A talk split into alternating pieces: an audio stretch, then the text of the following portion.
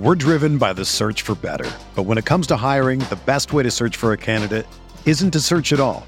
Don't search match with Indeed.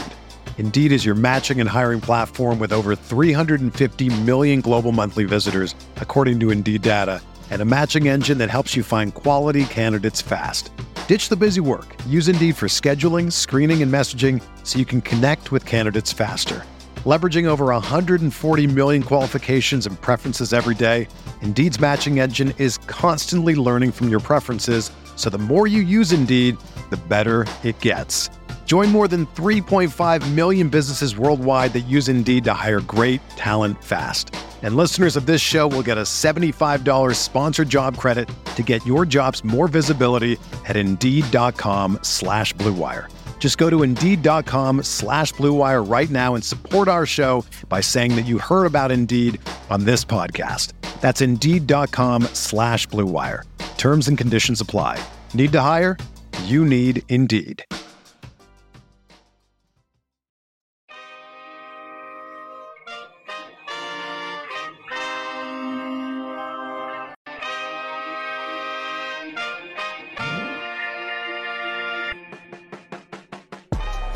Oklahoma City Thunder select Chet Holmgren from Gonzaga University. What a pass. Giddey underneath for JRE. The reverse and the rookie to rookie action. SGA defended closely by Westbrook. Tough step back, gets up the shot. Bakes it in for the lead. This is Udart. You're listening to the Uncontested. What is up, and welcome to the Uncontested Podcast, coming to you live Sunday, May 28th. I had to pull out my calendar real quick to figure out what day it was. I'm your host for the evening, Jacob Niffen. Got JD Silva with me. Fellas. Got Kamiar. I wear my sunglasses at night so I can, so I can. Uh, hey guys, uh, it's it's not it's nine oh nine. It's Central Time in America. Um, we started this podcast, and there was still a little bit of sunlight outside, and it made me very happy. I like that's why I like the summer so much. Same. Um, we are brought to you by the dailythunder.com, the dailythunder.com, and the Blue Wire Podcast Network. Gentlemen, let's talk some basketball. I would love to talk some basketball. I assumed that's why we were here. We could talk some uh, some Derrick White. I I was we'll get we'll get to around the association. I lost my damn mind when I, I saw wasn't that. happy. Oh, I was unhappy. I didn't think he made it. I thought he made it. I was pissed immediately. I was pissed at the Marcus Smart shot, Yeah. and then he tipped that in, and I was like, I don't think that's good. And then they showed the slow mo replay, and I was like, Insanity, my dude. It looked, like, God. it looked like it. It looked like it hit backboard before the light went Mhm. off. To me, I guess. shout out to Derrick White, man. What no, a play! no, I was so mad. That was clutch. Like you realize how big of balls Jimmy Butler has to have to do that. Oh, the three free throws? Yeah. Boston Yes. almost played Yeah. themselves with the challenge. That's true. That was weird. Yeah. I don't, Anyways, It was wild. anyways, Wild. Um, draft is approaching June 22nd. That means we are one, two, three and a half weeks away from the NBA draft. Uh, three and a half weeks away isn't long. We're gonna start getting like quite a bit of scuttlebutt, quite a bit of rumors. Uh, those draft podcasts where Woj or Zach Lowe have on somebody like Givony, um, where Sam Vecenie has somebody on, and you get some of these talks of possible trades and what's being rumored out there. Like that stuff is very soon about to like be hitting your podcast feeds. Um, it's one of my favorite times of the NBA calendar. So before all that stuff gets here, guys, I thought tonight we could talk about every Thunder fan's favorite topic, which is trading up in the draft. Thunder currently sit at pick 12. There's a lots to talk about, like who's ahead of them, what players they may go for. So I figured we would start at pick one, go all the way down to pick 11, and see are there any spots where the Thunder, like logically, could make a trade to move up in this draft? before we start, I did a little bit of homework. I want to give you guys some context. We're going to make this into a little game. Uh, I'm going to tell you about a trade, and then I want you guys to see if you can figure out what the the contents of that trade was. Okay, does that make that's fun. sense? Yeah, yeah, yeah, yeah. Um, uh, sure. It, it'll make sense once I start, Kamiar. So first, I looked up the past five years of draft night trades for the Thunder. Five years, they've made five trades each year. Or sometimes even uh, actually, it's actually more than five trades, but they've made a trade each year on draft night. So let's go back and see if you guys can figure them out.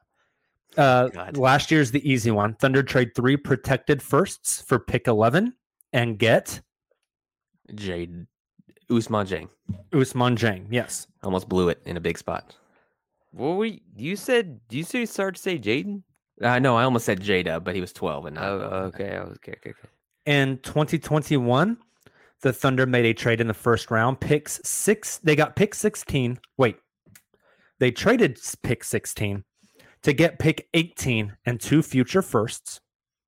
Pick 16, the pick they traded, ended up being who? A, a player that I. It's Alperen Şengün. It's It is Alperen Şengün. They slid down two spots to 18 to select Kamiar. Who they select? Tre Mann. Trey, Tre Mann. man. Ever you know the guy that's uh, you know, I just predicted a score line when what way to be, and I knew it. So call me a genius. So last year it took And three protected firsts to buy pick 11.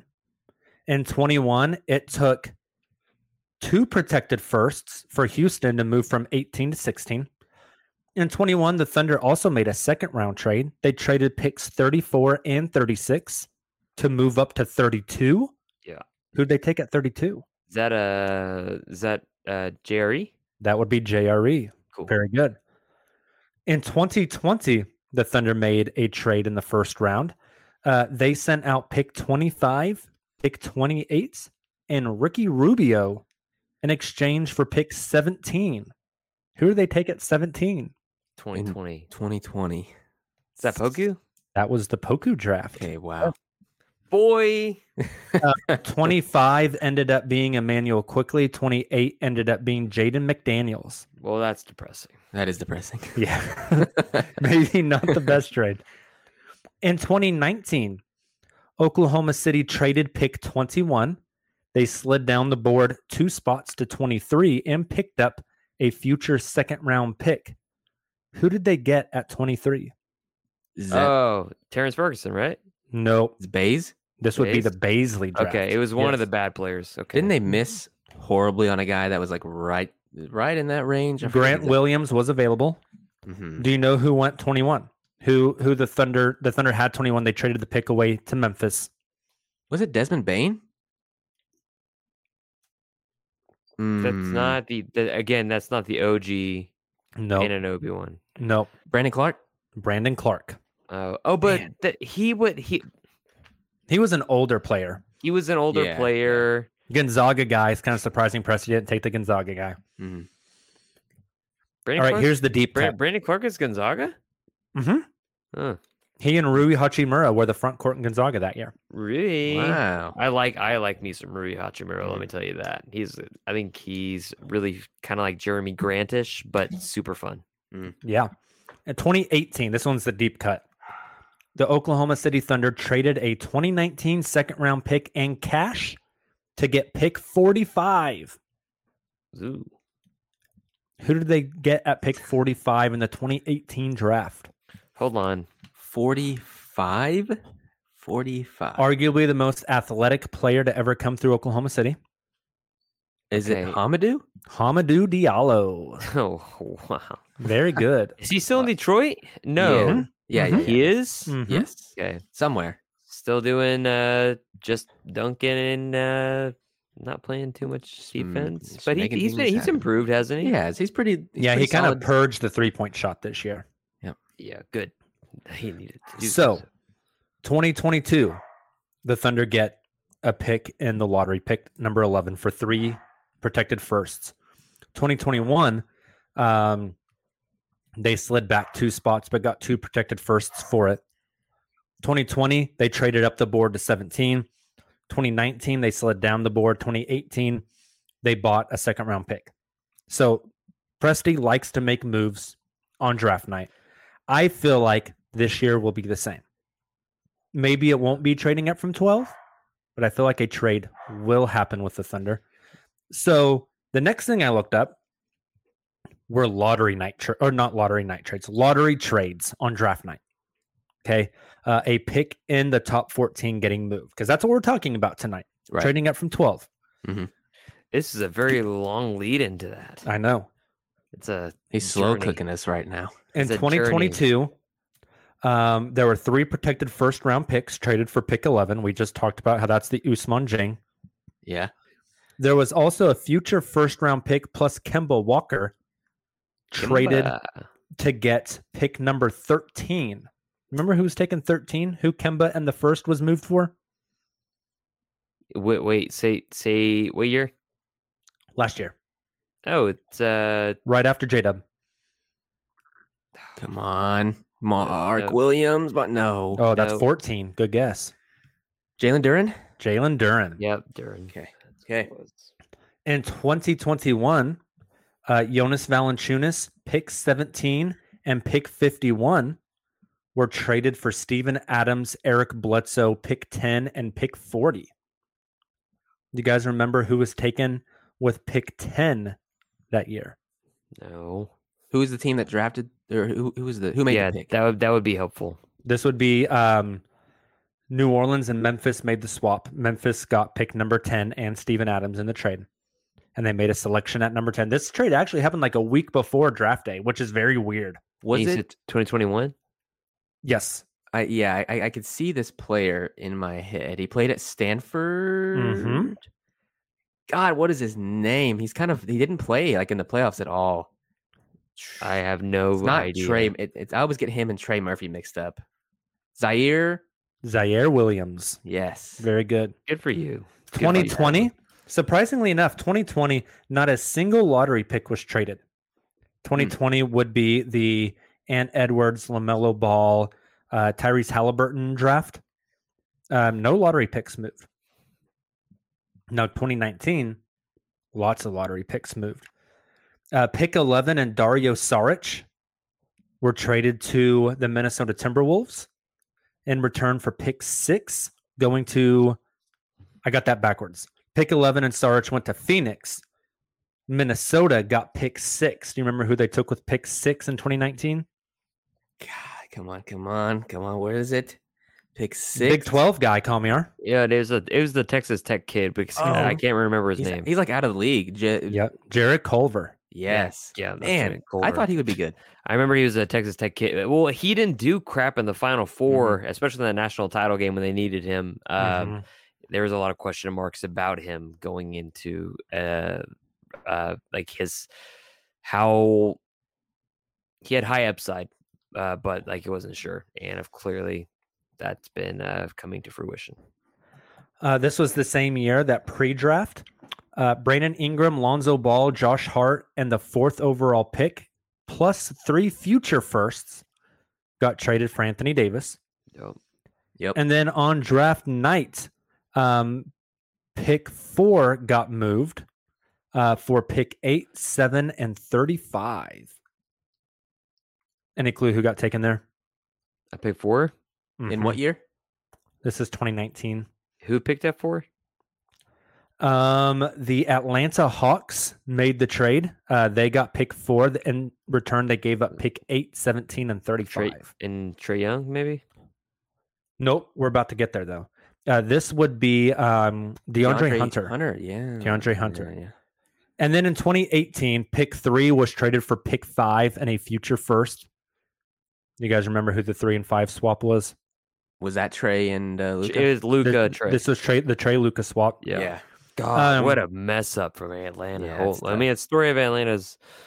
Well, anyway, sorry. Well, you think that one's bad?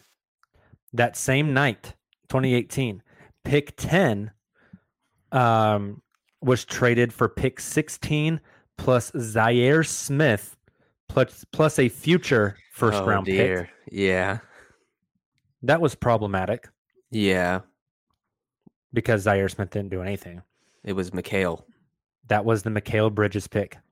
They gave up Mikal, who went to Villanova, which is in Philly, whose mom works for the Philadelphia 76ers, and Yep. Philly traded him.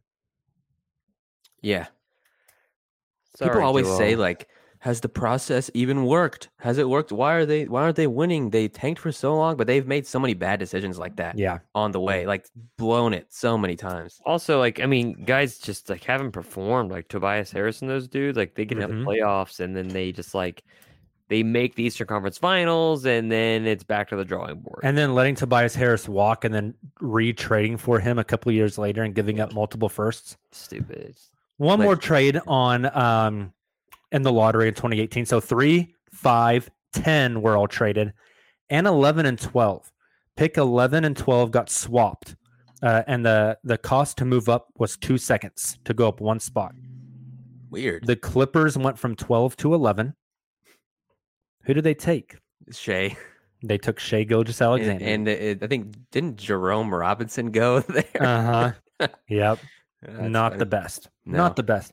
So, over the past five years, in four of those five, a lottery pick, at least one, has been traded. In five of the past five years, the Thunder have made a draft night trade involving picks. There is precedence for the Thunder to do something on draft night this year.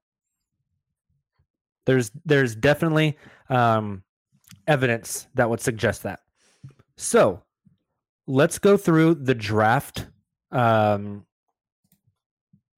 order. That's the word I was looking for. This year, I'm going to give you guys the pick, and then you simply tell me can the Thunder trade for that selection? Okay. Let's What go. and when I say trade, What teams have already mentioned that they're open to uh trading? Because haven't there Oh, been well, a few? yeah, we'll definitely hit those ones, and I'll tell you who, which ones have been already rumored Yeah. uh, to to be on the move. Now, when I ask you, can the Thunder trade for them? I mean, like Can they or the will Thunder they? could trade for three if you want to give up like Yeah, could they could they get there? Yeah, like re- yeah, with their at with their assets. So pick one, San Antonio Spurs. That's a no. No, Absolutely not. Yeah, uh, s- There's no way in I hell saw, San Antonio. I, did- I saw a fake trade from like Bleacher Report this week that was like Chet and J Dub and, and some picks for Wemby. Like just even just then, I don't off. think they would do it. no. Just yeah, log San off. Antonio would hang up the phone. Yep. If San Antonio even thought about it, that's a win. That means you've Yeah. got s- some crazy good assets. hmm Uh, pick two, Charlotte Hornets. It's. I mean, no, no. No, It's- they uh, they have maybe if you offered them 12 four firsts and Chet, and that's just not happening. You offer them 12 Not four firsts and J Dub, like you maybe could get the pick. You're just not the, the Thunder aren't giving up the assets that are required. Not they worth need they the need price it of too admission. much. Number three, the Portland Trailblazers. That's an interesting one. Yeah. uh, which I say they could because This I one mean, is definitely available. But at the Portland same has time, already sent out like this Yeah. pick is gettable. It just it it depends on what they want to do with their franchise. Totally. I think the I and this is the perennial being loyal to a superstar or one superstar could kill your franchise and they have been years past a need much needed rebuild and could they if but if they chose to um if they chose to still stay with Dame then that pick is super gettable, right? Because Mhm. they're not really looking for uh they're not really looking too much for rookies. Uh if that's the case, uh, if they're if it if they want to stay with Dame and Dame wants to win, they want win now players. So they'd be willing to sell that pick. But if the ownership actually like develops some sort of common sense um and sees the writing on the wall that is clearly in front of them because what, what how old is Dame Lillard like 31. 32 31, I think. okay he's definitely in his early 30s which is Mhm. he's very he's very near the end of his career the smartest thing to do is just sell sell sell and in that case that pick is not gettable Yeah. If you're moving off Dame, you're keeping pick three. yeah Right. If you're keeping Dame and moving three, you are trying to get stuff that helps you win right now. Yeah, it's pieces. Yeah, And I don't think the Thunder have the stuff to help them win right No, now. They don't have the Reese's pieces. If they had, like, got the pick- pieces. if they had like pick eleven and they wanted Lou and and something else, maybe something like that could work. Yeah, I just But don't see even that. then, And like It's not the other argument is a three team deal Yep. where really good vets go to Portland, a collection of picks go to the team that traded the vets, and OKC gets pick three. At which case, my argument is like, why have the middleman? Why doesn't the team that's trading away the vets just take pick three and get a really good player? Yeah, You know? So I just I don't see a pathway to a deal there. yeah. I've been pretty baffled by uh like even members, even like major fans, media members from Portland are like, no, we're we're trading pick three. Why is it even an option to draft someone there? It's like, man, like, they're like eh, they don't want to. They're afraid to move on from Dame, which I understand. He's been a winning player his entire career. He's awesome. Who knows if he'll fi- have another player like him anytime soon? But I don't know. Maybe He's it's the best player in Portland history. Right. Maybe it's just that you know we are we are used to a uh, pretty good draft history in Oklahoma City, and like we have faith in our GM to make the right decisions and, and rebuilds. Maybe they just don't want to go through that. I don't know. I don't know. Just, and like I could see people making that same case for Oklahoma City maybe needing to sell off Russell Westbrook uh, earlier in his career, but I mean, Shit, what they got for Russ was still a steal. but the- still but- a but, steal. Like, you just you just you just came off of the whole Paul George stuff, Mhm. and um, when uh, Andre Roberson was healthy, they really looked like they could maybe make some noise.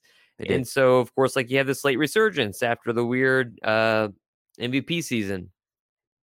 Yeah. And so that that that changed the game because they thought they could have made some noise. And then, of course, tale is the oldest time. PG gets hurt in the playoffs, they can't play, and uh, that's what it is. But with Dame, it's it's a completely different scenario where they've had mostly the same players on the roster, not a lot of fluidity, not much, not many game changers. Even though I like what Shaedon Sharpe did this year, uh, it, they just don't have the dudes. They Mhm. don't like. They would have maybe have been better served with CJ McCollum still in the roster. Yeah, I mean, I don't know ultimately what they get offered for three. Apparently, the deal is like three and Anfernee Simons for Whoever. something.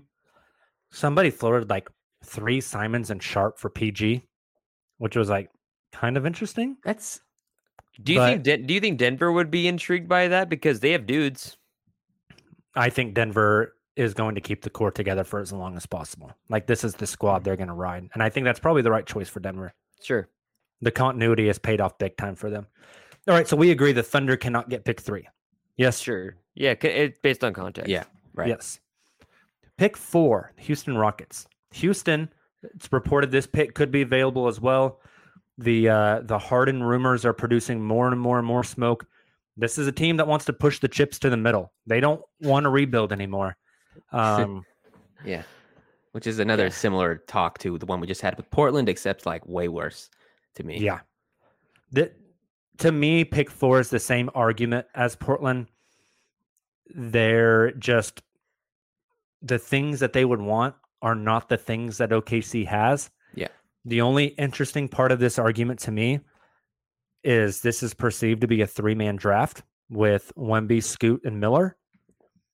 And Houston has pick four. And so I think that holds um, quite a bit less value unless one of those top three slip. Yeah, I mean, in, in any trade here, uh, OKC would just be a, a middleman again, facilitating assets to Houston so they could trade for whoever.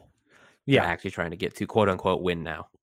You give us four, we give you 12 and your picks back and something else so you can go make other trades. Which, again, my argument would be wouldn't the team that Houston's going to tr- then trade with just want pick four? Right. I, I I don't think any of this stuff gets like really like especially the earlier picks. I don't think they get moved off of like we we say things like oh it's a you know it's a three player draft no it's a two player draft but then like three years two years one year um with Josh Giddey and J Dub as we both saw the last couple years turned out it wasn't a three player draft Mm-hmm. Um, and so, I mean, of course, again with Houston, I think it's contextually based on does James Harden go to Houston? If he does, what the heck does that even mean for that team? He's at the end of his career. He's not what he used to be. It's kind of like watching Kyle Lowry uh, these days, where he was the dude in Toronto and now is coming off the bench with a very limited roster. And so I don't think that, I mean, Houston's a bad organization. Don't get me wrong. Like they suck uh, at a lot of things. Um, Agreed. but uh, I I think they'll I think they'll keep four. I hope I'm you're pretty- right. I, I'm I would be, I'd be shocked if they moved off of four, unless of course they were securing Harden. Then you trade four for players.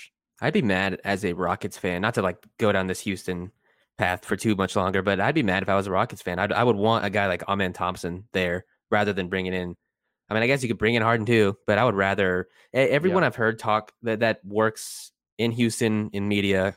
Kelly Iko, for example, has always said, "Well, we they don't want to bring in any more young guys. They have enough young guys." It's like is that I don't know if that's a reason to push your chips You in. It's can't just say you we have too enough young guys and also be giving Kevin Porter Jr. minutes. right? It's just the stupidest thing. It's it's just the dumbest thing to think that Oklahoma City. We've been having all these conversations about drafting well, uh, developing talent, maybe having a vet on the team, eh, which is Kenrich Williams, who is you know like the him and some other and him and some other guys are in their late twenties as the vets, and Oklahoma City never once pushed all their chips into the middle of the table. Uh, they just fire sale. They rebuild it. They, they rebuilt. And for Houston to not even come close to where Oklahoma City is at, and to be and to be saying unless they are and just unless they are dead sure Harden is coming back to Houston, but not in the same shape he was and not the same player he was when he played at Houston last. Unless they're dead set that he's actually coming back, pushing all their chips in the middle with what they have is like the dumbest thing, but it's also the most Houston thing. It is so the most I- Houston I don't. I, I can't. I can. I'm, I I know I'm playing both sides of the coin here as far as saying they gotta take four, but at the same th- at the same time, I wouldn't be surprised with an organization as bad as Houston, they would give that up. I could see it. I could Yeah. definitely see them moving four in pieces to get something that Harden wants. It would just, Jaylen Brown. I mean, I don't know if To Boston's going to move off doing of him. that. He's not. Boston's not doing that. Probably they're, not. They're about to win a game seven and go play in the NBA Finals. Yeah. All right, so pick four is a no. Yeah. Pick five is Detroit. Um, yeah, it's feels like a similar situation. I, I don't know what they would gain from trading back. I don't They know why Detroit would trade five. They still need top Yeah. end talent, and that's if you that's your best chance at least. I think if Detroit trades five, it is because they are moving up the board, not down. weren't weren't there some comments most recently made about Detroit by like about the organization or the players or something like that uh by like Dwane Casey or something like that or am I just like crazy You might be crazy. I might be crazy I don't know. but again like Detroit actually seems like a team that's trying to build off of youth and tank and to do so and it sucked that they got five right that was the whole Yeah. that was the whole Mhm. gig uh so no i don't think they're trading five they would be remiss to do so i mean i Yeah. they're they're they're tanking just like okc is okc just had Shai. They, Detroit Um, has like nine centers on their team, and they've made some weird decisions, but they're at least being patient. Yeah. Um, Derek Parker, in his latest mock draft, suggested um, Detroit trade five and Bojan Bogdanovich to move up to four and get Amen Thompson, or if like a Brandon Miller or somebody slips. sure Um, That's that like I could see Detroit making a trade like that. I don't see them trading back in this draft. yeah no i don't see them giving like that up for a, a player Bogdanovich especially. is such a hardened teammate. Just Oh, 100%. yeah just catch One and shoot, baby, and don't Yeah, talk sit in to the me. corner and just yeah, just Yeah. catch and shoot. Uh, okay, so one through five, not gettable for OKC is is our perspective. Yeah. Uh, pick six, the Orlando Magic. It's it's probably it's probably a no. I don't see why Orlando would I try to don't pick. I don't see why either. They're It's like- building something fun down there. They have a lot of great pieces. Yeah. And they have a chance to add another really good piece to that core of Paolo and Franz and friends. Franz and friends. Franz and friends. Um, that's Franz and what friends. that's what I think they will do. I, I don't see why they would move off of six. If they would, I If they think it'd be back to like eight or something. But, but I bet OKC like like legitimately I bet OKC could pry the pick away. That's true. Um, the other thing is Orlando still has some future assets that they have that they got from the Aaron Gordon and Vucevic trades. Uh, I don't know what they got in the Evan Fournier deal, but they still have some future capital. hmm And so I think that makes them less likely to want more future capital. And Makes they would sense. probably want a player instead. yeah. Also, if they trade back from six, that would give them both picks 11 and 12. Mm. Again, I feel like Orlando is a team that's going to try to package six, 11, and something. I mean, if they could go get Scoot, like if for some reason, A game changer for them. if for sure. some reason uh Charlotte passes on Scoot and he falls to three to Portland, six, 11, Wendell Carter Jr., and something else to go up to three to get um to get Scoot, and then Portland gets Wendell Carter Jr. and then can look to flip six and eleven. That's a case where I could see where the Thunder could maybe get pick six That's if like it got traded really once enticing. already.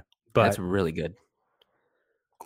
I mean OKC has the war chest. They can offer pretty much anything and get probably picks four, five, and six if they really wanted to unload the clip, but they won't. Yes, agreed. And I just, I do not see them moving. They're, we know they're not moving off of Shai.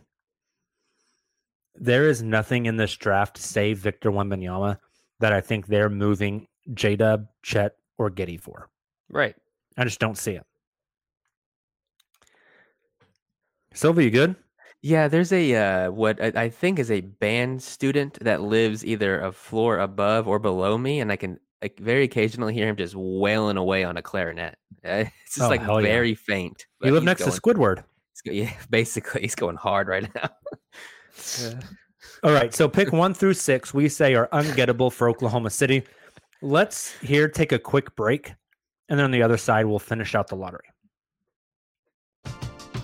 We're driven by the search for better. But when it comes to hiring, the best way to search for a candidate isn't to search at all. Don't search match with Indeed. Indeed is your matching and hiring platform with over 350 million global monthly visitors, according to Indeed data, and a matching engine that helps you find quality candidates fast. Ditch the busy work. Use Indeed for scheduling, screening, and messaging so you can connect with candidates faster. Leveraging over 140 million qualifications and preferences every day, Indeed's matching engine is constantly learning from your preferences, so the more you use Indeed, the better it gets. Join more than 3.5 million businesses worldwide that use Indeed to hire great talent fast. And listeners of this show will get a $75 sponsored job credit to get your jobs more visibility at Indeed.com slash Blue Wire. Just go to Indeed.com slash Blue Wire right now and support our show by saying that you heard about Indeed on this podcast. That's Indeed.com slash Blue Wire. Terms and conditions apply. Need to hire? You need Indeed.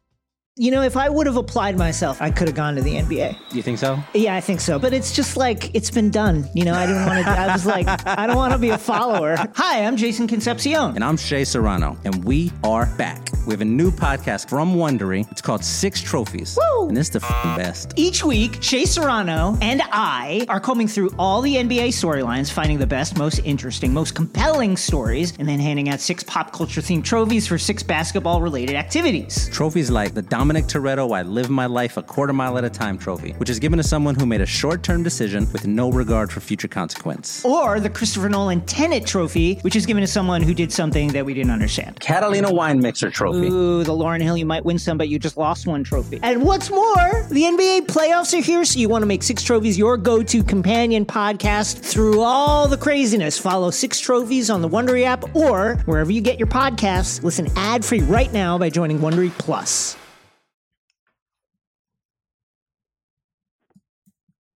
All right, That was a quick, gentlemen, break. that was a good break. Pick number seven belongs to the Indiana Pacers. Can the Thunder trade for this pick?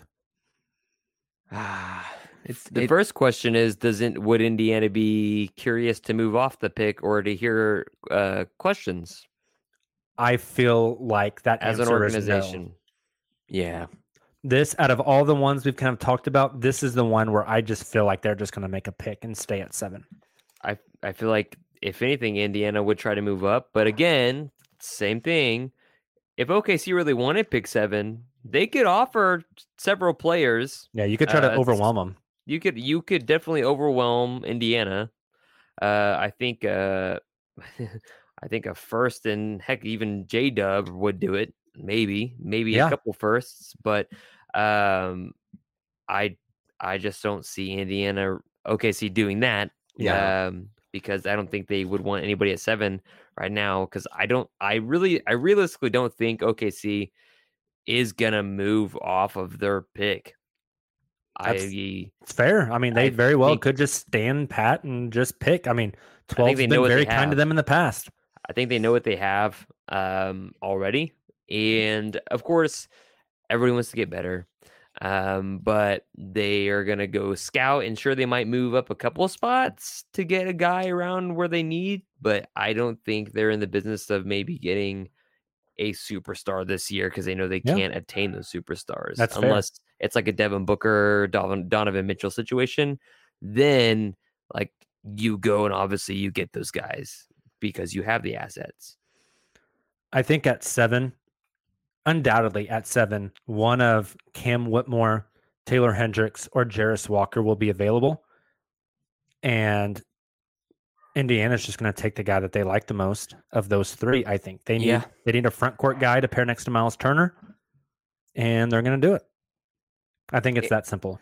But I think by pick, I think by pick six, Presti is talking to all the GMs or Oh, 100%. or whatever whatever their communication kind of like thing is. And i think they're asking like hey who are you planning to pick at whatever? Um and uh and they just keep tabs on it. And for in case their guy maybe that they maybe really really want after all the evaluations go on and after all the secret evals go on that they might actually want to move up on so i think pick six is when they start actually monitoring that pretty seriously I think Yeah. that's probably I actually think uh, the next pick in this draft that we're doing is where things could get a little crazy. yeah, let's move on to it. Uh, pick number eight belongs to the Washington Wizards. Silva, what are your thoughts there? Yeah. Uh, so specifically, what interests it, what interests me here is uh, well, one, it's the Wizards. Uh, they are feel like they're always pick eight. Uh, they always end up having pick eight to ten. Uh, so they probably feel comfortable moving off of it uh, and just accumulating more assets. Uh, another big thing that signals uh, they could potentially truly choose a direction as a franchise for the first time in, in what feels like forever is they just hired Michael Winger, who is the Clippers GM. Um, he uh, has kind of been behind a lot of major, major, major trades, uh, big swings. So he doesn't seem afraid to take big swings. Um, I feel like that's what the Wizards have needed forever is a big swing in some direction, either to acquire more talent or slide down and truly rebuild. So maybe, maybe they'd be willing. So not only did they hire Michael, Michael Winger, who has been in Oklahoma City, has a history with Presti, he's not going to be the one being like the GM of the Wizards, though. He's hiring a GM, Mhm. and the leading candidate per Mark Stein, To say Mark Spears, Mark Stein, is Will Dawkins, who has been Presti's right hand man since 2008. Wow. So there's some Yep. there's some tie-ins there. They may finally choose a direction, shit or get off the pot. And one thing I look at with them, they owe their own first round pick. They traded that pick. Um, I believe it got traded in the John Wall Russell Westbrook deal. Mm-hmm. it is top 10 protected for like the next three years. So they may keep their pick next year uh, if it's in the top 10. They may lose it if it falls outside of the top 10. Uh, if they keep it, it rolls over and it's protected the next year. And then the next year, they are a team that's kind of stuck in this middle ground with not only do they not have excess future picks, they're actually limited with their their own future picks this is a team that I could see with new leadership wanting to accumulate some assets and being willing to slide down the board four spots. This is the first one that I I've kind of targeted as the Thunder could get to this position. It's kind of where I'm at right now. Yeah, I think at, at I think one of and you said some of these names before. One of Cam Whitmore, Jarace Walker, Taylor Hendricks, or even Ausar Thompson could be in that range. Still, probably will be in that range. still. at least one of them, Definitely. Well, you kind of know who the top 4 are, right? right? And then after that, I mean it's It's kind of it's kind of up in the air. one of So many. what what is a trade to eight? I, I think we're we all are kind of in agreement that eight could be gettable. Sure. What does a deal look like though? It's twelve plus what? So I'm I'm thinking of picks past. It depends on if we want to look at just OKC's picks. I mean, they could trade 12 this year and the first next year. Does that get it done? I don't I- think so. I don't think so either. I think you're probably trading twelve plus three firsts to get to eight. Was my assumption. And are those firsts which which firsts? I assume two of those are at least two of those are OKC's. I mean, you could do that. You have a a Denver top ten protected. You have a Utah top ten protected. I don't know how juicy those are. Would you really rock. be willing to move up from 12 to 8 with for four first rounders? I don't Would know. Last really year they bought 11 for three first rounders. The I thing is that they can't make all the picks. At some point, you have to consolidate them. That's and that's fine, and I think they use that for future actually like actual players and assets. But I think it's wild to think that they would use like especially like they're bringing in rookies constantly every year, but if they're ready to push for the playoffs in the next two to three years, unless they just want to let this thing naturally grow, Yeah. I don't know. It just I'm it just- becoming more and more on team. I think they're just going to use their picks to trade to get better picks versus they're going to move picks to make their Donovan Mitchell trade. So it's not like you think they're doing the opposite of what Danny Ainge would do as far as getting all those picks and then eventually just not well saying, well, we tried at the trade deadline. Uh, yeah, I, uh, I uh, think I, I don't I don't know why. I'm just becoming more and more like they're not going to make their Donovan Mitchell trade. They're not going to make their but their Paul history George shows that they their history shows that they have and they would. You just mentioned precedent. Yeah, I mean, to an extent, I think there's also a lot of evidence that they, I mean, they make trades on draft night almost like every year to to try to get guys on the board that they want. I mean, I also have been thinking a lot about how the way the new CBA is set up, first round picks are going to become an even more sought after commodity. Uh, and at some point, this Thunder team will be spending for Shai, for Josh, for Dub, for Chet. They'll be in that range where the CBA punishes you for being over that second cap or that second tax apron where you can't aggregate salaries to go make trades. You can't put different things together to go make trades. And really the only team building asset you have is draft draft picks. So I think draft capital will become more valuable to teams. And So so, I, I wonder if they will move lots of picks for a current player because the window to do that is starting to shrink because once that new CBA hits and the Thunder are big spenders, which is on the horizon, you like the CBA prevents you from doing that. So do you think then that causes the NBA with Adam Silver, uh, because Adam Silver certainly is not the type of of GM uh, or not GM, but uh, whatever it is uh, that Stern was. do you think then they crack down on tanking and with the thought of relegation, possibly because Adam Silver, with what he's doing in the NBA, is very reminiscent of any sort of major soccer league over in Europe, uh, quite frankly. Um, and so, do you think then they would crack down on teams much harder for trying to tank regarding draft capital if that's the way you think they're intending to go? I definitely think so. Um, And how I would don't that- think there that look was. like to you? honestly, I Because have I don't think. I, I don't think relegation is on the table. I agree. No, There's no don't way. They're not. They're not going to send the Minnesota. And tonight, the Los and the Angeles Lakers versus Yeah. the Oklahoma City Blue, like Yeah, they're zero percent chance of that happening. Um, So I what- think. I mean, yeah, is other it more lottery fine. reform? Flatten the odds more. That- like that's a possibility. would Like I don't. I don't know what it looks like. Or is Yeah. it the is it in like the NFL situation where you just go in order? Well, if they go in order, that incentivizes I think that's- so much that's more. more But that's the whole. That's where that's where you drop hammers as far as fines go, and Yeah, that's true. And possibility of losing picks. Very true. Uh, well, one thing they're doing is if you are over that second tax apron uh, for like two years, then your first round pick automatically becomes the last pick in the draft. Yeah, I think that's kind of interesting as well.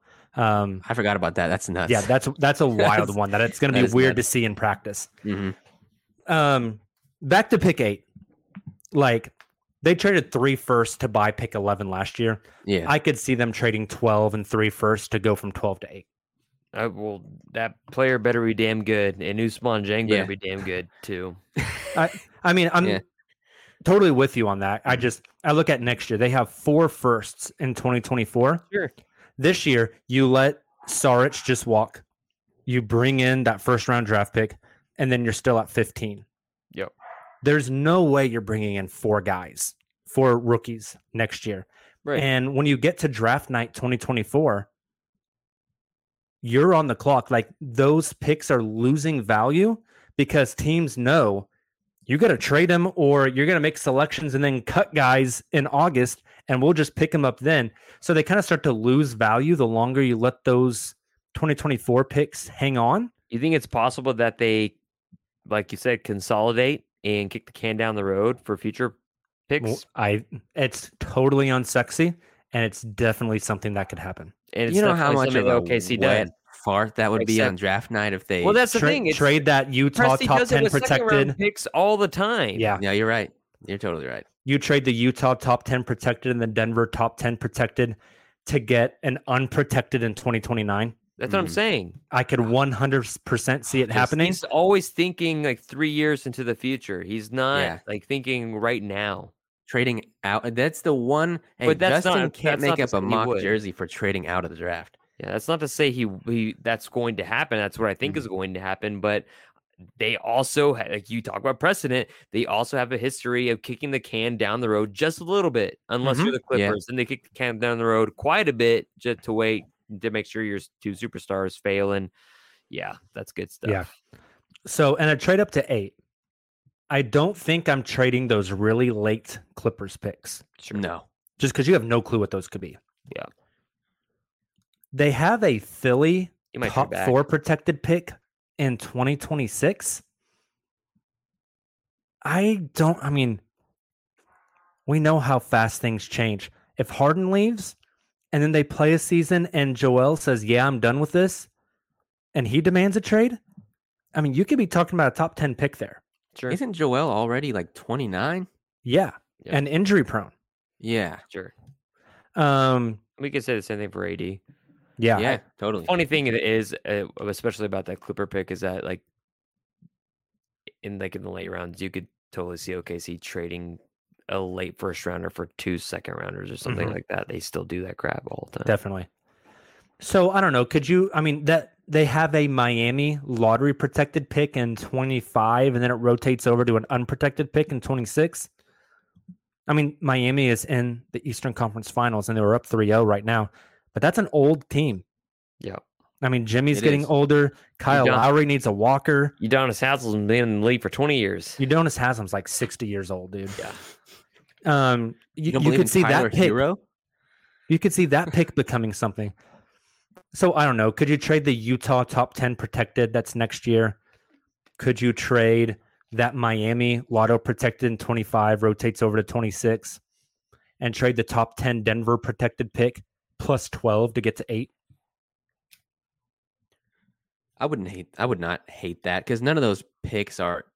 And the Thunder's pick could be the highest out of out of all of those. They might trade their own picks Yeah. because Yeah.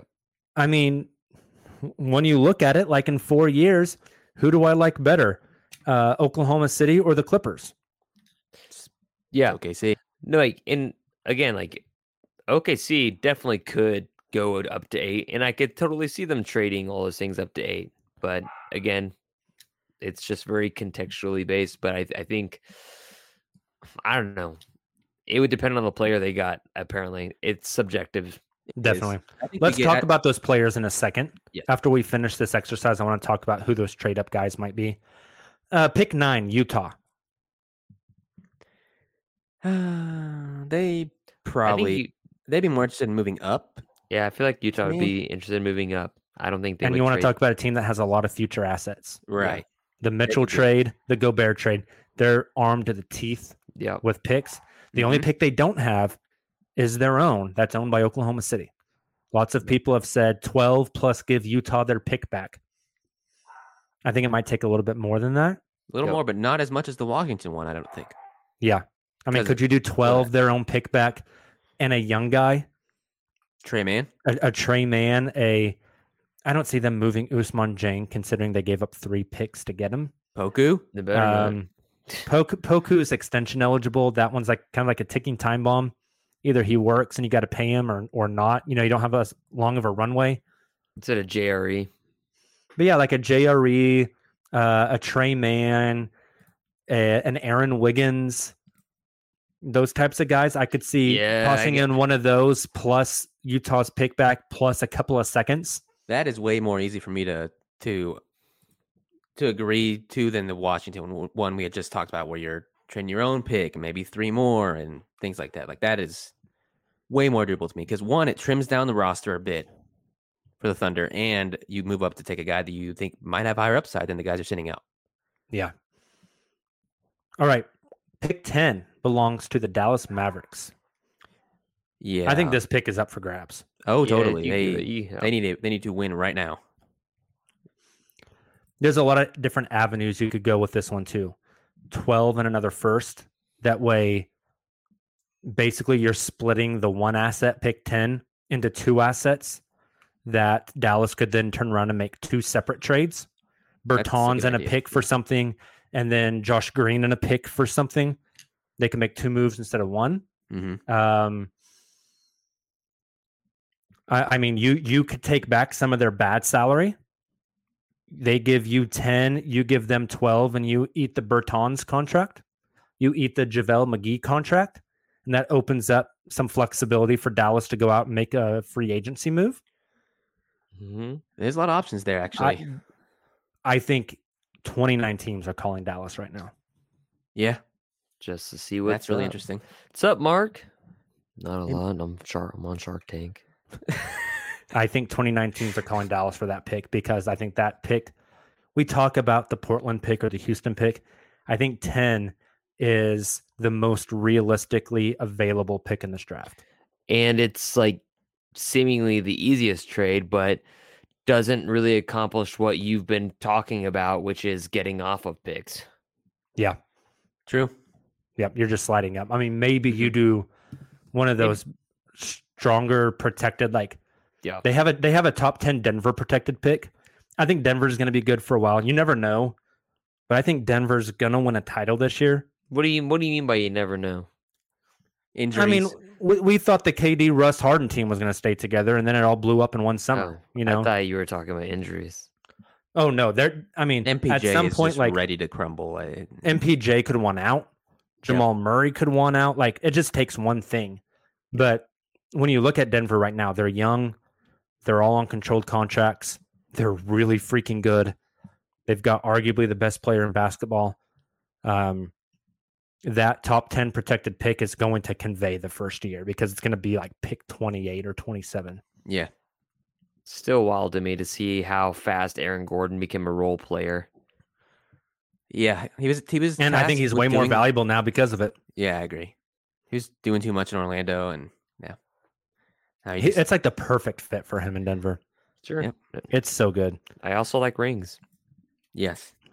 Uh, pick 11, the Orlando Magic.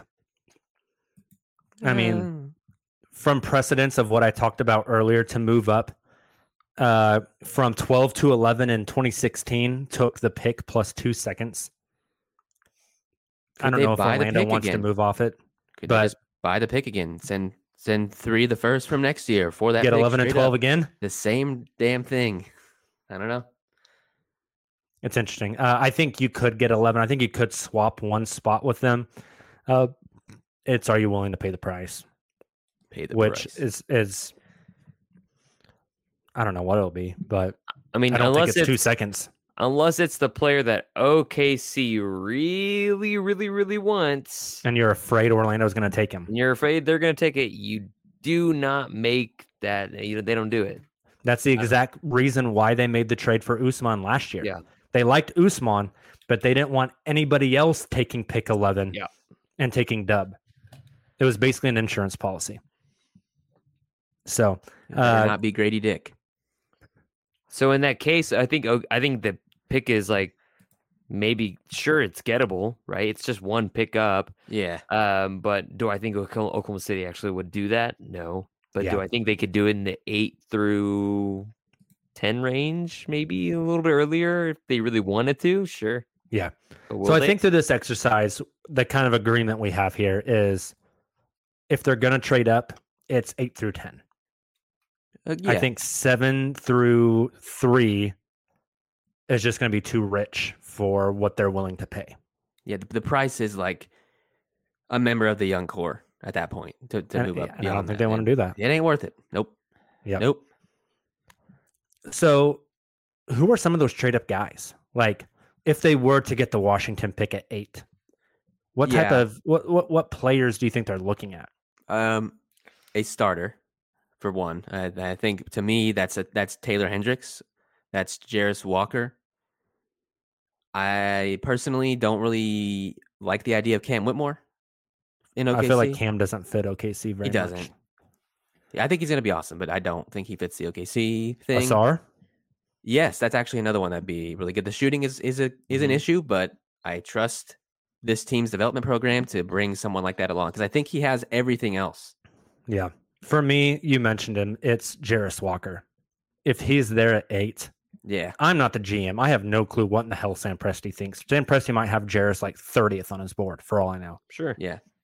But when I see Jarace and I watch all the all these like scouting videos of him and all this film breakdown of him, he is the perfect intersection of the type of player OKC wants, which is high IQ, can make plays, quick decision maker, unselfish, seems like a high character guy from all the reports. So he's at the intersection of what the Thunder look for and the Thunder need, which is front court depth. He's, Yeah. he's he's got the dog in him. He's he's very much so to me like a much higher ceiling version of like Jay Will, that in, in kind of playing that similar role. I can see that for sure. He's um I don't know, he just he there I go through cycles of like Mhm. getting really high on a draft guy and then I'll come down the other end of the roller coaster and the next draft guy gets me up real high and then I'll come down on them and I'll get on the next one. But the one I keep coming Mitch back to is McGary, you? Yeah, Mitch McGary. no, like during this process, I've been like, oh, Anthony Black. And then I'll get off Anthony Black. I'm like, oh, it's uh it's Leonard Miller. And then now the Leonard Miller one has cooled for me. And for a while it was, man, I love Cason Wallace. And I still like those guys. Mhm. But every time I come off a high of one of those players, it's always just Jarace Walker there in the background hanging out. He's there for you. I like the idea of pairing uh, just a buff boy like him next to Chet. I just think about what is because we don't know this. Mm. Um, Sam Presti knows this, uh, but what is the vision of this team for the future? Do they intend uh, this past year? They have proven they can play a guy that would traditionally just play two three at a at the five, hmm Yeah. and you add Chet to the mix, you're gonna probably have a other. You have, already have Ousmane Dieng. You have Poku there, who I don't know if he lasts that long. You have JRE there. You have Jalen. uh, You have the other Jalen Williams there.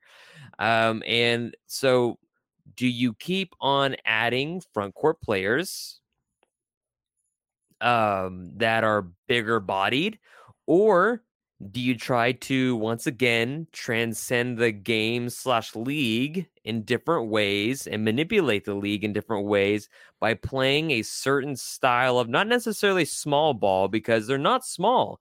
They are the like probably by besides the milwaukee bucks they're probably one of the longest teams in the nba as far as a height and wingspan perspective. However they don't have the weight. I mean that that's Yeah. where they struggled all year. But. And none of them are more traditional front court players. and that's and that's the thing. So what is the vision of the future? Is the vision of the future that you have five positionless basketball players, but you have size and and length, or is it hey, just for situational purposes, uh, you're gonna need a big, but Yeah. would you if if that's the case do you want to draft a big so or are you drafting like you guys are mentioning forwards that are long athletic um and tall but not necessarily thick and Yeah. so I, I keep on thinking about what the dream is for this basketball team because you have a point guard that's what jo- how tall is josh six six Six eight, eight, six Six, nine. eight? Okay, he oh, that's claims right. he's That's six right. He, nine. he was he was bigger. That's right. Yeah. So you have a point guard that's like six eight, six nine, whatever. You've got a shooting guard and Lu Dort currently, who is what six four, uh six three, Six somewhere four. around there. Yeah. Yeah, somewhere Shea there. six six, J Dub six Six- six or 6 Mhm. seven with seven foot three wingspan, um, and then you have Oh, Chetty Poku, spaghetti. uh, Chet. who's gonna who's Who's- gonna uh Poku who's there this year, and then you're eventually gonna have Chet. And you, gosh, it's it's stupid. So It it's is like, stupid. what do you I think want the for an- I this think the answer is find the guy who played point guard and then hit a massive growth spurt because that's what they love. Yeah. I really The can't. J Dubs, the Ousmanes. All right, then go get Ben Simmons. oh God. Hey, I argued that like two years ago, and then I now know look you like a damn idiot. Look where we are now. I, I, I, didn't know a- he was going to have a mental crisis though. So it's really hard for me to imagine what this team is going to look like with Chet on it. So a lot of these predictions I make as far as who they will take and how they will fit amongst the team are whether I like it or not are kind of based on how the team played last year and they could play quite a bit different with Chet out there. And the, the identity of the team could could change and evolve more and I don't know. Like Kamiar was saying, I don't know. I don't know what And it's super hard to wrap your mind around it because OKC, they don't necessarily. I mean, sure, they have patterns Mhm. of how they run their team and how they develop their roster because it is a small market, but they have been very unpredictable in their picks. First of all, like the draft parties we've Yeah, been to, and they say the name, and everybody says, "Who the hell is that?" And everybody's on their phone googling it yeah. and or they just sometimes will like make a big move um and and go all in on PG who saw that coming.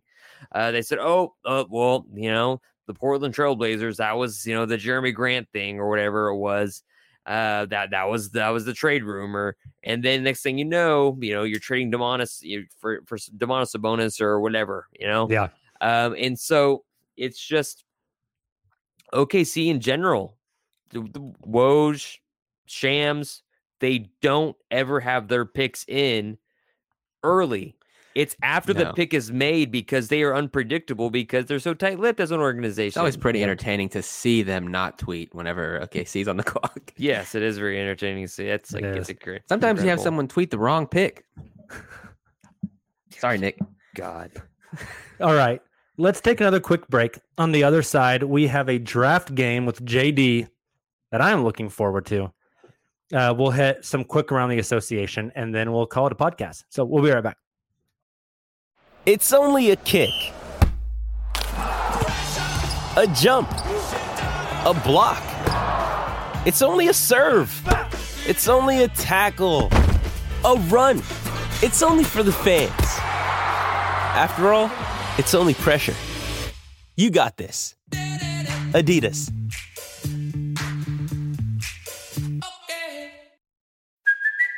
It's Kaley Cuoco for Priceline. Ready to go to your happy place for a happy price? Well, why didn't you say so? Just download the Priceline app right now and save up to 60% on hotels. So, whether it's Cousin Kevin's Kazoo concert in Kansas City, go Kevin, or Becky's Bachelorette Bash in Bermuda, you never have to miss a trip ever again. So, download the Priceline app today. Your savings are waiting.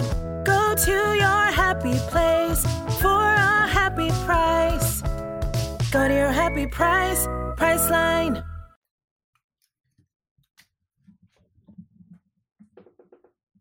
All right, Silva. Tell us about your draft game.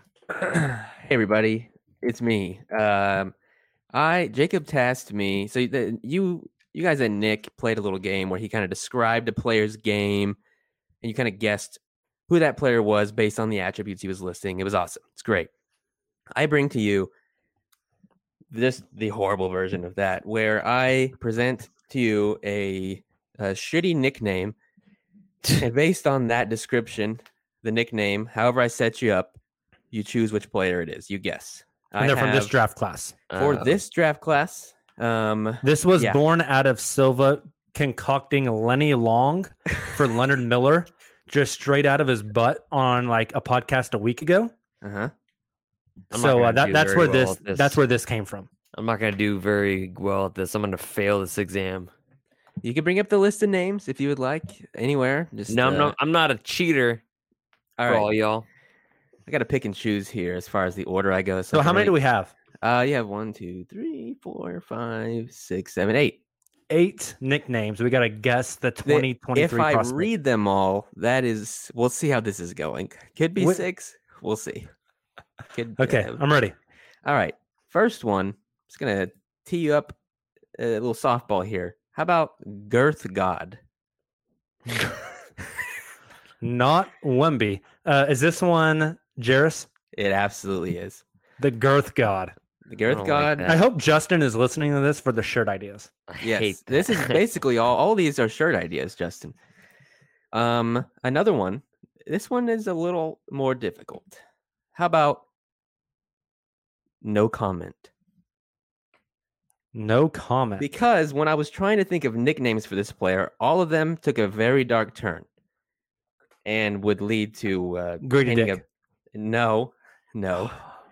Uh, because of things that are going on with this player's personal life, I could not create a uh, a nickname that was. Oh, that. it's Brandon Miller. It is Brandon Miller. It's no Oh, comment is his God. nickname.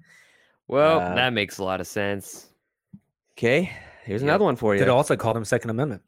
Yeah, Jeez. I, I I almost said like wrong place, wrong time. That's that'd be really have- bad.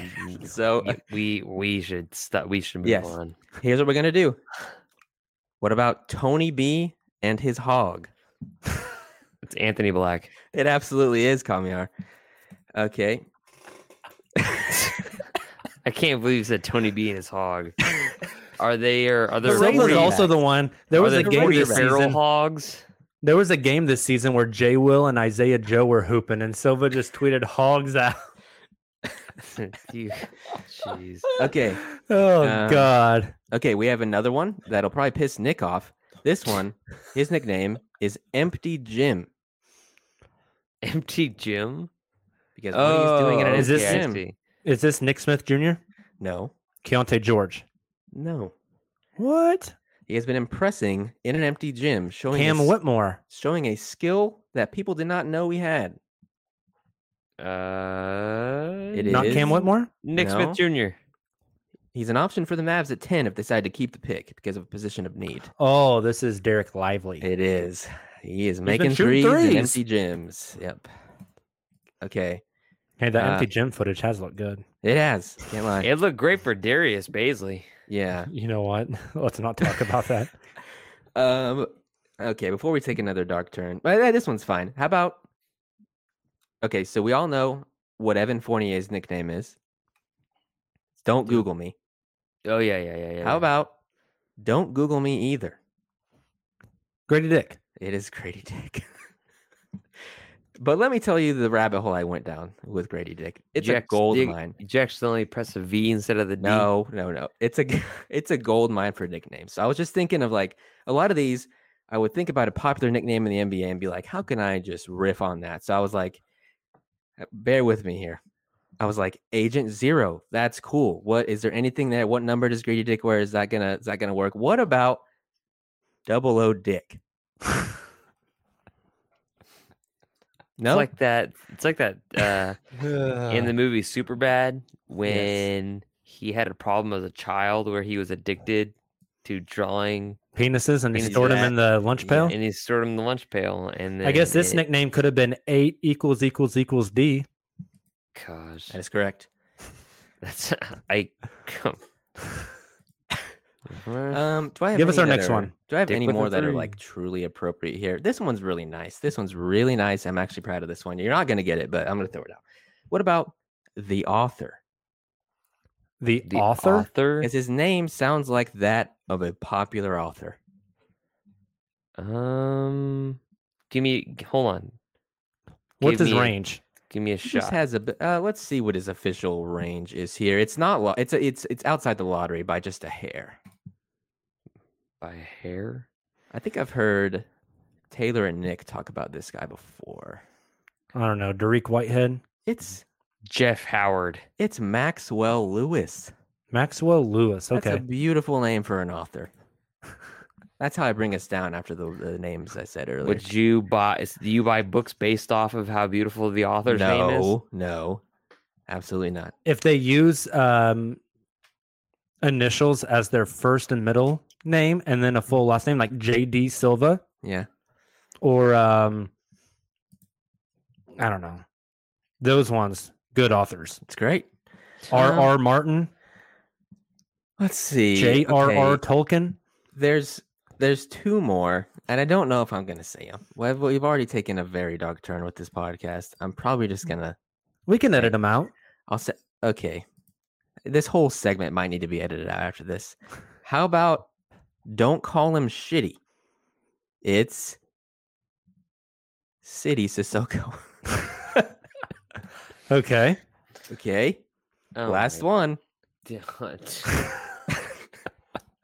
I, ca- I can't. I, I can't do this last one, guys. All right. We'll save the last one for for Okay. uh, the uncontested after I texted this one to Jacob earlier. Did you? Yes. And I will not be uttered on the pod, I don't think. yeah, we're gonna get. You'll get it after the pod's over. I I- hey, I- full disclosure. You did not send me one. I was ready to move on to certain things, and and you know, it's this is if if we get canceled on YouTube, Yeah, it's well, still getting canceled. I'm I am not correct. implicated in any of this. that is correct. All right. We're at an hour 10. Do we have time for around the association or are we calling it a night? You could definitely make it pretty quick, just like it's gonna happen. We Let's do it, Silva. All right. Uh, all right, all right, all right, all right, all right. I don't even know where you're sitting at. Like.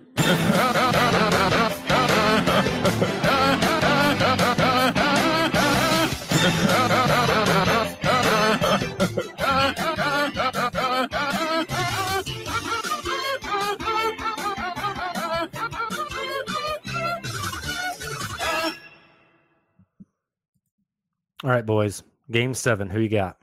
Boston. Dude, I kind of have Boston, which is insane because if the Boston. teams are 0 and 150 eh, when being down 0-3, but it feels like Boston at this point. We're going to get a first time ever. That's insane. So, my question for you if Boston wins, should the narrative be how impressive it is for Boston to come back from the grave? Yes. Or should it be the massive crumbling of the Miami Heat? It's Boston coming back from the grave because trying to beat somebody four times in a row is very, very, very difficult. I mean, not to say that Miami didn't win three times in a row, um, but Boston doesn't have the not Boston. Miami does not have the players. They don't have the depth. They don't have the quality of talent. They don't have the juice every night, as we saw with Jimmy Butler. Uh, even though it looked like it, appeared they had one, which Derrick White had that last second tip in that we talked about at the very beginning of the pod. Uh, I just think I don't think Miami is gonna be able to make it, and so this is for me a Boston doing what they should have been doing the entire time, which is Jayson Tatum get like if you want to be a star, and when you want to be a superstar in the NBA, you need to act like it. You need to play like it. Go to the lane. Stop shooting jump shots or just giving the ball away to Jaylen Brown or or or Derrick White or somebody like that. That's stupid. Um, and so to me, it's Boston showing the resilience. I mean, that Al Horford block last night or whatever when it, when it was when it was that was big down the stretch as we saw, and um, it's again, it's just it's it is a big comeback by Boston to defeat Jimmy Butler and those dudes four games in a row because they held them in check for three straight games.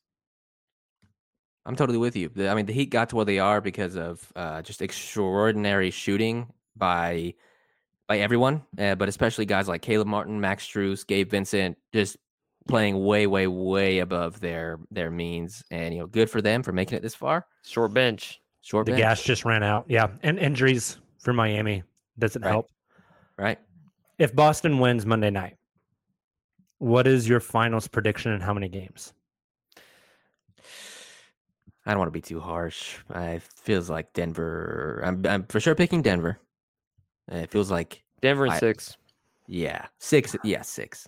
I'll go five. I almost said five. I almost said five because of how tired Boston's yeah, legs are going to Denver's be. been hanging out for a week, dude. Yeah, and, And- been able to scout for several games. Uh, Yeah. all sets and everything.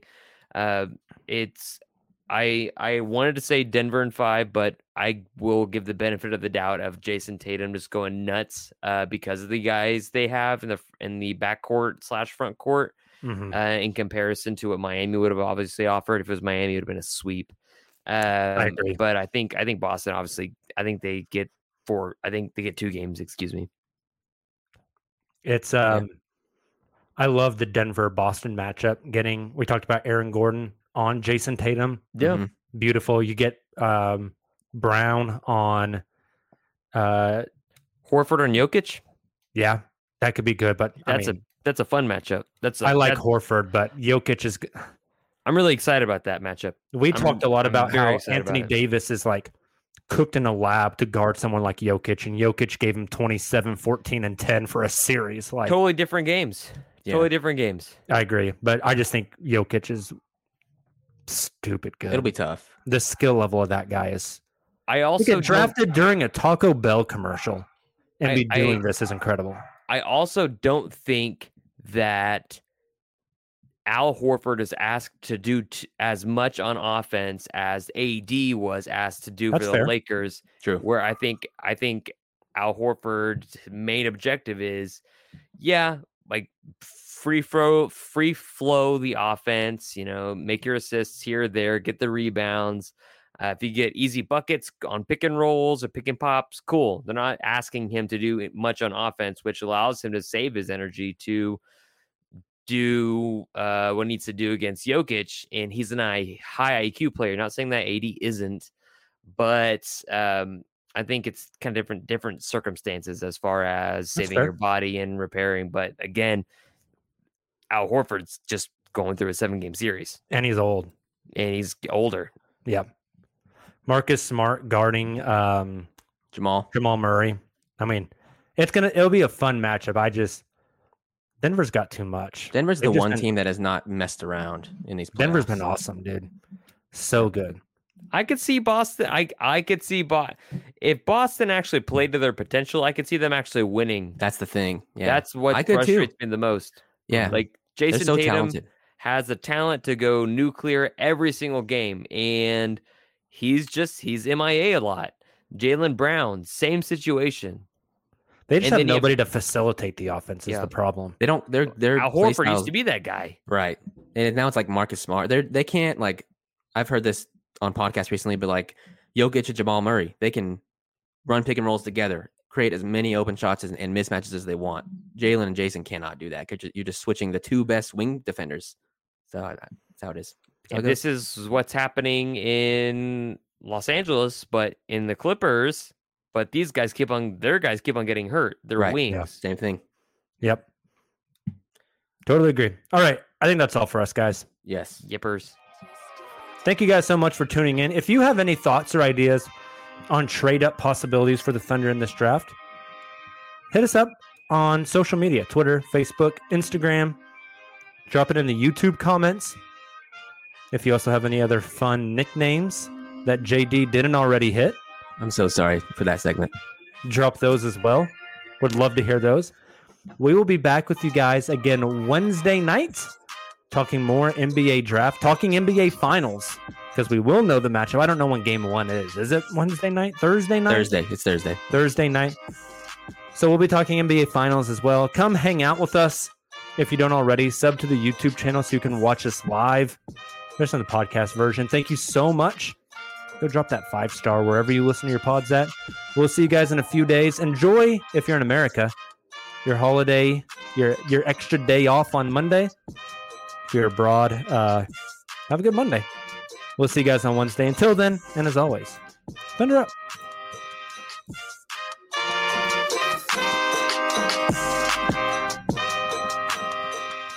Everyone is talking about magnesium. It's all you hear about. But why? What do we know about magnesium?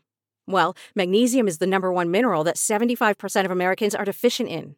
If you are a woman over 35, magnesium will help you rediscover balance, energy, and vitality. Magnesium supports more than 300 enzymatic reactions in your body, including those involved in hormonal balance. From functional medicine doctors to mental well being and female hormone experts, we all know that magnesium is the one mineral to improve all aspects of well being and health. But which one? Magnesium Breakthrough from Bioptimizers, the trusted choice recommended by leading experts with seven best absorbed forms of magnesium to ensure your body receives the support it needs for overall well being. Go to bioptimizers.com slash balance today and use code BALANCE10 for 10% off. Support your journey to wellness at B-I-O-P-T-I-M-I-Z-E-R-S dot com forward slash balance. Magnesium Breakthrough from Bioptimizers, your foundation to optimal health and vitality.